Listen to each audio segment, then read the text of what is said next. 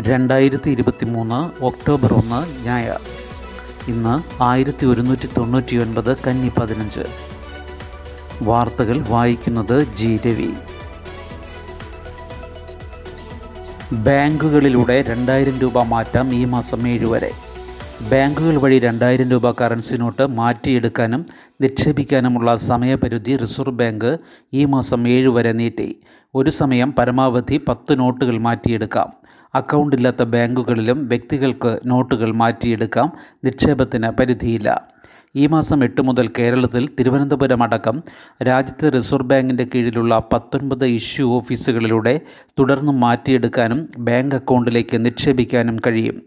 Currency മാറ്റിവാങ്ങാൻ സൗകര്യമുള്ള ഓഫീസുകളെയാണ് ആർ ബി ഐയുടെ ഇഷ്യൂ ഓഫീസുകൾ എന്ന് വിളിക്കുന്നത്. കോടതികൾ നിയമപാലന ഏജൻസികൾ സർക്കാർ വകുപ്പുകൾ തുടങ്ങിയവയ്ക്ക് ഇഷ്യൂ ഓഫീസുകൾ വഴി തുക മാറിയെടുക്കുന്നതിനോ നിക്ഷേപിക്കുന്നതിനോ തടസ്സമില്ല. രാജ്യത്തിനകത്തുള്ളവർക്ക് തപാൽ വഴിയും currency R B I issue ഓഫീസുകളിലേക്ക് അയക്കാൻ സൗകര്യമുണ്ടാകും. ഇത് സംബന്ധിച്ച് കൂടുതൽ വിവരങ്ങൾക്ക് തപാൽ വകുപ്പുമായി ബന്ധപ്പെടണം. ഒക്ടോബർ ഏഴ് കഴിഞ്ഞാലും രണ്ടായിരം രൂപയുടെ കറൻസി സാധുവായി തുടരും. കൈവശമുള്ള രണ്ടായിരം രൂപ നോട്ടുകൾ എത്രയും വേഗം മാറ്റിയെടുക്കുകയോ നിക്ഷേപിക്കുകയോ ചെയ്യണമെന്ന് ആർ ആവശ്യപ്പെട്ടു. എലത്തൂർ ട്രെയിൻ തീവെപ്പ് ഭീകരപ്രവർത്തനം തന്നെയെന്ന് എൻ ഐ എ. പ്രതി ഷാരൂഖ് സെയ്ഫി ഒറ്റയാൻ ഭീകരനെന്ന് കുറ്റപത്രം. രണ്ടര വയസ്സുള്ള പെൺകുഞ്ഞടക്കം മൂന്ന് പേർ കൊല്ലപ്പെട്ട കോഴിക്കോട് ഏലത്തൂർ ട്രെയിൻ തീവെപ്പ് കേസിലെ പ്രതി ഡൽഹി ഷഹീൻ ബാഗ് സ്വദേശി ഷാരൂഖ് സെയ്ഫി ഒറ്റയാൻ ഭീകരനെന്ന് ദേശീയ അന്വേഷണ ഏജൻസിയുടെ കുറ്റപത്രം. യഥാർത്ഥ ഭീകരപ്രവർത്തനമാണ് ഷാരൂഖ് നടത്തിയതെന്നും കുറ്റപത്രം ആരോപിക്കുന്നു. ദേശവിരുദ്ധ സ്വഭാവമുള്ള സമൂഹ മാധ്യമ കൂട്ടായ്മകളിലൂടെ പാകിസ്ഥാനി പ്രചാരകരുടെ അടക്കം സ്വാധീനത്തിലായ പ്രതി ഇന്ത്യയിലെ സാധാരണ ജനങ്ങളിൽ ഭീതിയും പരസ്പര സ്പർദ്ധയും വളർത്തുകയെന്ന ലക്ഷ്യത്തോടെയാണ് കൊലപാതകം നടത്തിയതെന്നും കുറ്റപത്രം ആരോപിക്കുന്നു. തീവെപ്പിൽ മൂന്ന് പേരാണ് കൊല്ലപ്പെട്ടത്. ആക്രമണത്തിൽ ഒൻപത് പേർക്ക് ഗുരുതരമായി പൊള്ളലുമേറ്റിരുന്നു. നിയമവിരുദ്ധ പ്രവർത്തന നിരോധന നിയമം ഇന്ത്യൻ ശിക്ഷാ നിയമം റെയിൽവേ നിയമം പൊതുമുതൽ സംരക്ഷണ നിയമം എന്നിവയിലെ വിവിധ വകുപ്പുകളാണ് പ്രതിക്കെതിരെ കുറ്റപത്രത്തിൽ ചുമത്തിയിട്ടുള്ളത്. രണ്ടായിരത്തി ഇരുപത്തി മൂന്ന് ഏപ്രിൽ രണ്ടിന് രാത്രിയിലാണ് ഓടിക്കൊണ്ടിരുന്ന ആലപ്പുഴ കണ്ണൂർ എക്സ്പ്രസ് ട്രെയിനിലെ ഡി വൺ കോച്ചിന് കോഴിക്കോട് എലത്തൂരിൽ വെച്ച് ഷാരൂഖ് സൈഫി പെട്രോൾ ഒഴിച്ച് തീ കൊളുത്തിയത്. കുറ്റകൃത്യം നടത്താനുള്ള ഉദ്ദേശത്തോടെ പാലക്കാട് ഷൊർണൂർ റെയിൽവേ സ്റ്റേഷന് സമീപത്തു നിന്നും പെട്രോളും തീ കൊളുത്താനുള്ള ലൈറ്ററും പ്രതി വാങ്ങിയിരുന്നു. ട്രെയിനിന്റെ ബോഗിയിലും യാത്രക്കാരുടെ ദേഹത്തും ഈ പെട്രോൾ തളിച്ച ശേഷമാണ് തീ കൊളുത്തിയത്. സമൂഹ മാധ്യമങ്ങളിലെ മത തീവ്രവാദ പ്രചാരണങ്ങളിൽ ആകൃഷ്ടനായ സെയ്ഫി ഭീകര ആശയങ്ങൾ പ്രചരിപ്പിക്കുന്നവരുടെ സ്വാധീനത്തിലാകപ്പെട്ട് സ്വയം ഭീകരനായി മാറുകയായിരുന്നു. കുറ്റകൃത്യം ചെയ്ത ശേഷം ഷാഹിൻ ബാഗിൽ തിരിച്ചെത്തി സാധാരണ ജീവിതം നയിക്കാനായിരുന്നു ഇയാളുടെ പദ്ധതി. തീ കൊളുത്തിയ ശേഷം അതേ ട്രെയിനിൽ യാത്ര തുടർന്ന ഷാരൂഖ് കണ്ണൂരിലിറങ്ങി.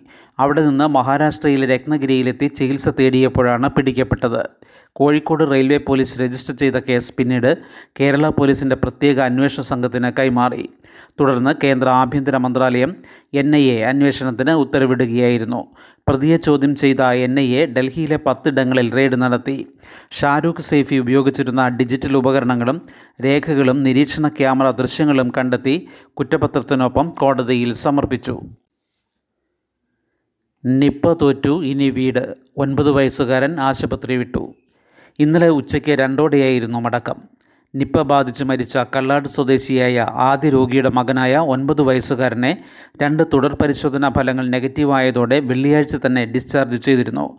എന്നാൽ തുടർ ചികിത്സയുടെ ഭാഗമായുള്ള ഫിസിയോതെറാപ്പി ചെയ്യേണ്ടത് എങ്ങനെയെന്ന് മാതാവിന് പരിശീലനം വേണ്ടിയിരുന്നു. അതിനായി ഒരു ദിവസം കൂടി ആശുപത്രിയിൽ തുടർന്നു.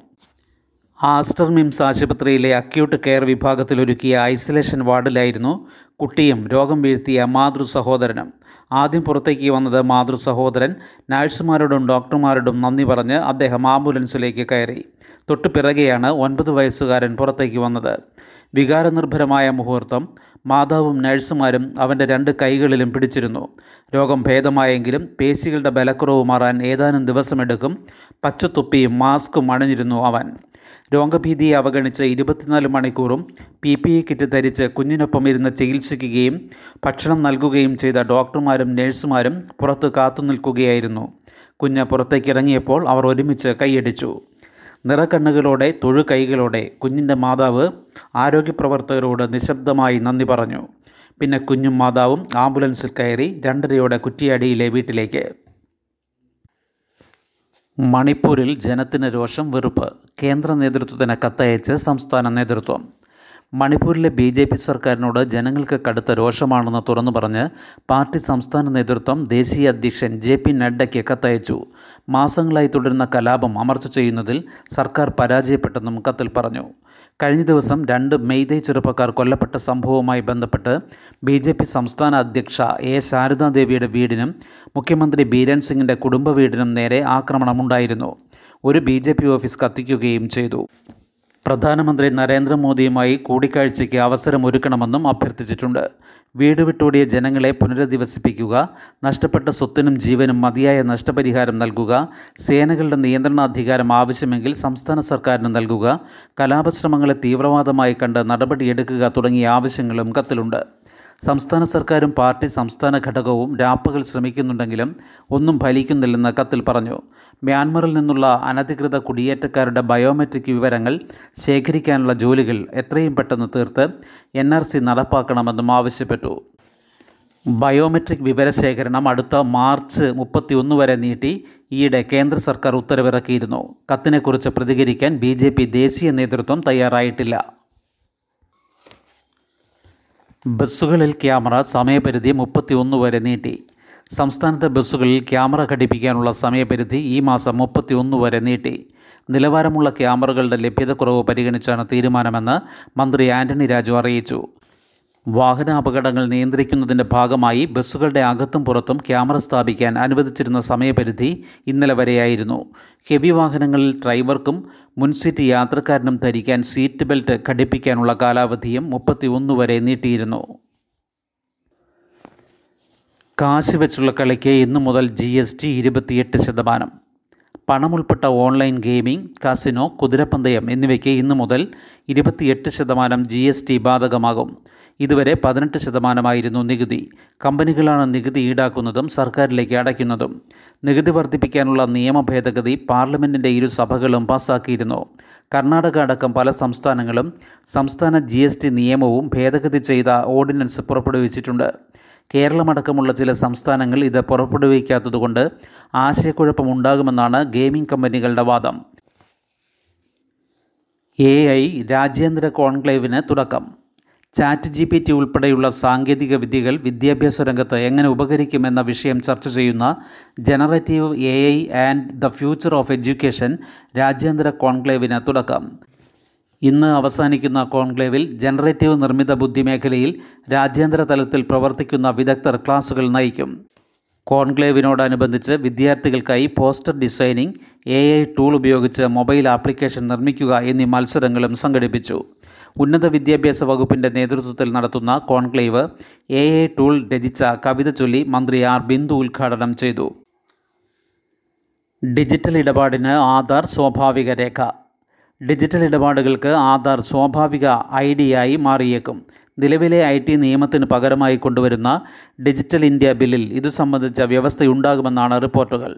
ഇടപാടുകളിൽ വ്യക്തി ആധാർ വേണ്ടെന്ന് വെച്ചാൽ ആധാറുമായി ബന്ധിപ്പിച്ച മറ്റു രേഖകൾ തിരഞ്ഞെടുക്കേണ്ടി വരും. ഡിജിറ്റൽ സിഗ്നേച്ചർ അടക്കം ആധാറുമായി ബന്ധിപ്പിക്കേണ്ടി വരും. കാനഡ ചർച്ചയിലൂടെ പരിഹാരമെന്ന് ജയശങ്കർ. ഭീകരതയ്ക്കെതിരെ കാനഡയുടെ മൃദുസമീപനം പ്രധാന പ്രശ്നവുമെന്ന് വിദേശകാര്യമന്ത്രി. ഖാലിസ്ഥാൻ ഭീകരൻ ഹർദീപ് സിംഗ് നിഞ്ചാർ കാനഡയിൽ കൊല്ലപ്പെട്ടതിനെ തുടർന്ന് കാനഡയും ഇന്ത്യയും തമ്മിലുള്ള നയതന്ത്ര പ്രശ്നങ്ങൾ ഇരു കൂട്ടരും ഒരുമിച്ചിരുന്ന് ചർച്ച ചെയ്ത് പരിഹരിക്കണമെന്ന് ഇന്ത്യയുടെ വിദേശകാര്യമന്ത്രി എസ് ജയശങ്കർ പറഞ്ഞു. എന്നാൽ ഭീകരതയ്ക്കും തീവ്രവാദത്തിനും ആക്രമത്തിനുമെതിരെ മൃദു സമീപനം സ്വീകരിക്കുന്ന കാനഡ സർക്കാരിന്റെ നിലപാടാണ് പ്രധാന പ്രശ്നമെന്നും മാധ്യമ സമ്മേളനത്തിൽ ജയശങ്കർ പറഞ്ഞു. ജൂൺ പതിനെട്ടിന് ബ്രിട്ടീഷ് കൊളംബിയയിലാണ് നിഞ്ചാർ കൊല്ലപ്പെട്ടത്.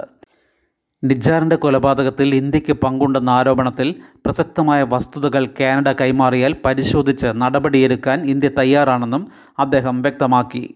ശുഭദിനം. നന്ദി.